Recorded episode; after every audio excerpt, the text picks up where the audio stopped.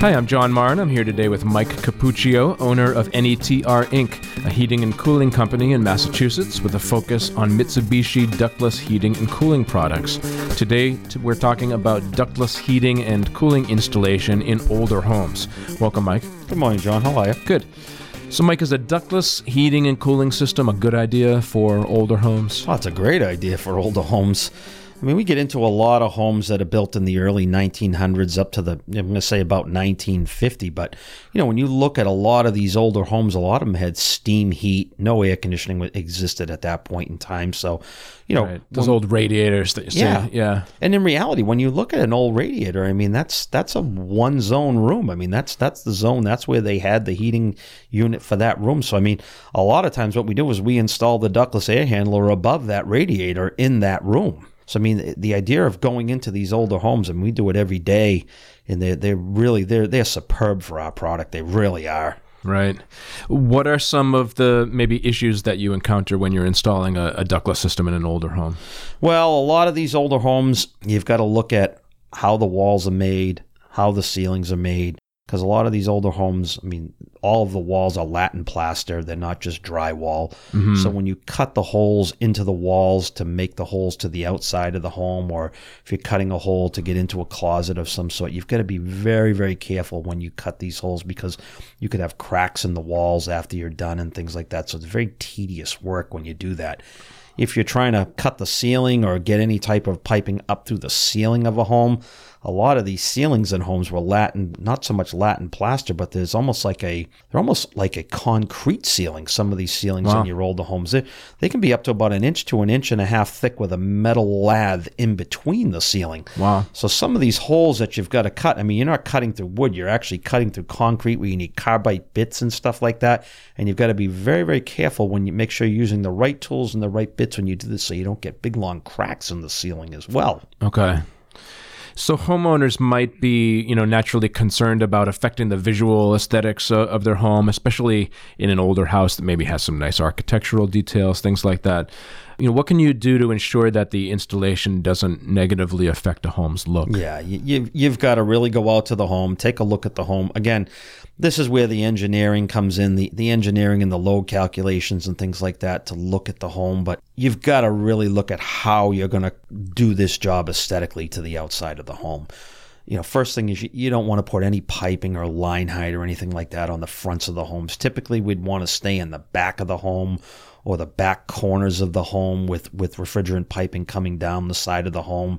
Typically, you try and stay near a gutter. If you have a white gutter on the home, you want to do that. So that entails with the inside of the home, getting in the home, really looking at what needs to be done in there from an aesthetic standpoint.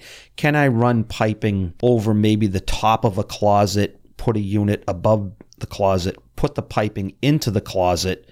Now just put a little two inch pipe and a covering in a closet down into a basement and put your drains into the basement somewhere and then run your piping across the basement to the outside of the home where you don't have all these lines running all over the side of the home. Vice versa, upstairs, maybe running the piping up into an attic and then getting it out through a soffit or something or down, down through a knee wall to the outside of a home. Older homes, they're, they're a challenge when you go out to look at them, but, Yeah. but we do them every day and you know sometimes they're not as hard as you think but you- you've just you've got to really know how to think about an old home when you're out there in aesthetics because aesthetics are a real key when you get in and even you know sometimes you're dealing with architectural boards and stuff like that in certain towns you know where, Yeah. you, where you can't have certain things you know historical commissions you know boston brownstones a lot of historic commissions that you have to work with there um, lexington concord you know there's, there's a lot of historical places where you've There's you've things got- you can't even do. there's things you can't do, and you're going to need to show them on paper, hey, this is what we're doing to pull these permits. Because the first thing when they go to pull the permit, they see it's an architectural,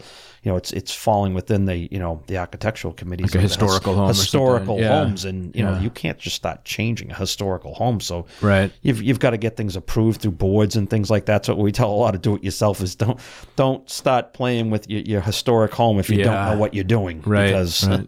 So it won't be a good thing in the end. So Right.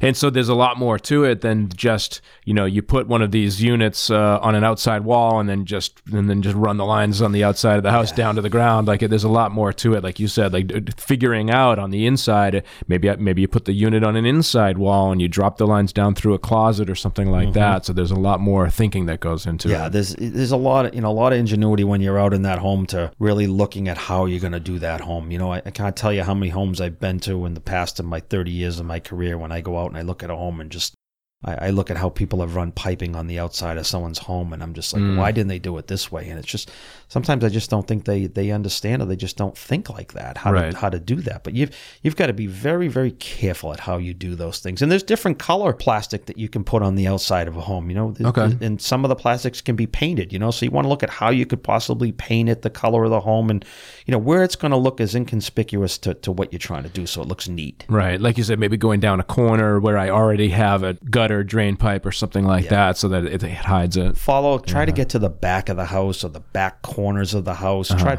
try to follow a drain pipe of some sort you know look if you have a white gutter and i put another white gutter next to it it's not going to look as bad Right. you know so that, that's what we really try and do when we get into these older homes Yeah. Talk a little bit more about older homes and older heating systems and then, you know, the difference that it makes when you install a, a ductless heating and cooling system in terms of being able to, you know, z- zone out different areas of the house. yeah i mean like in an older home example if you have radiators on the first floor of the home and let's say you had four radiators on the on that first floor of the home those are your four zones but typically that's running off of one thermostat somewhere in the middle of the home we can put four ductless units in there above those radiators and put those on their own zone and heat and cool that room.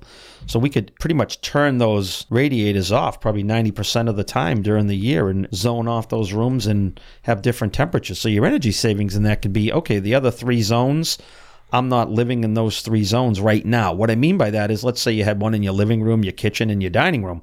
Well, when you go to bed at night, you can have those on a programmable thermostat to set back to 55 degrees at night. Hmm. And you can keep your bedroom at 70, 72 degrees, picking up the energy savings. So, you know, you turn off the spaces where you're not living for that particular moment and turn on the spaces where you are living in that moment. That's how you gain the energy savings from our system and, and the zoning, you know, where where with that radiator you got the thing on 70 72 degrees and you're heating and cooling all these spaces during the night and you're not even in those spaces and you're paying for that usage that you're using at that point in time whether that's oil or gas or however you're using that to heat and heat the home Right. you know and vice versa with the window air conditioners you you you know you turn off the other ones these you know you can turn them off the same way but from an efficiency standpoint window unit versus our system is 50% savings easy. Do you tell homeowners to try to like close doors and you know to try to kind of close off the different zones so that you know if if you do want to have that uh, that your dining room that you're not using or something like that and you want to make it not have to use the heat you know do, do I close it off? Do I close the doors? Things like that. Not really, because most of those are zones where you might set back, and you know a lot of dining rooms don't have doors that you can actually Right, close off. So you pretty much set those back in the temperature mode when when you have to. But if you design the system properly and have even airflow throughout the home, you, you really don't have to get into those situations. A bedroom at night, yeah, you can close the bedroom door. That will keep that heat in that particular space Right. and keep that cooling in that particular space. right So I, I mean, from a bedroom perspective, most bedrooms have a door that you. Most people close their door at night most- anyway. yeah, exactly. Yeah, So, yeah. When you uh, install a ductless heating and cooling system in an older home, you know that has an existing system, can the homeowner then remove the the older heater or AC after they install the ductless system? um, that that's a good question, John. Th- yes, it can be done, but you really and truly have to really study that home and look at that home from an insulation standpoint. You have to do the proper heat load calculation on that. A lot of these older homes with the lath and plaster built in the early 1900s, they didn't even have insulation in them. Insulation didn't even exist back then. Most times you're seeing that people are adding insulation to the home in those bays where they weren't insulated, putting insulation in the attic. If the home is insulated properly, yes, we can remove the, the heating and cooling system that is there now and use our duct. We've done it in homes. Um, it just needs you need to pay special attention to what you're doing. You just don't want to remove something without you know knowing that the system that we're installing is going to work. And then a lot of times people do leave the system. They just leave it in there and it's it's a backup source. You know, sometimes they never use it, but they just leave it there And I've had people pull the radiators but, out. but good to have in case you need it. Yeah, and I've had people actually, you know, vice versa, take the radiators out, take the baseboard out, do what Okay. they need to do. So preference Right at that point. Right. All right. Well, that's really great information. Thanks again for speaking with me today, Mike. You're welcome. And for more information, visit the NETR website at netrinc.com or call 781 933 NETR. That's 781 933 6387.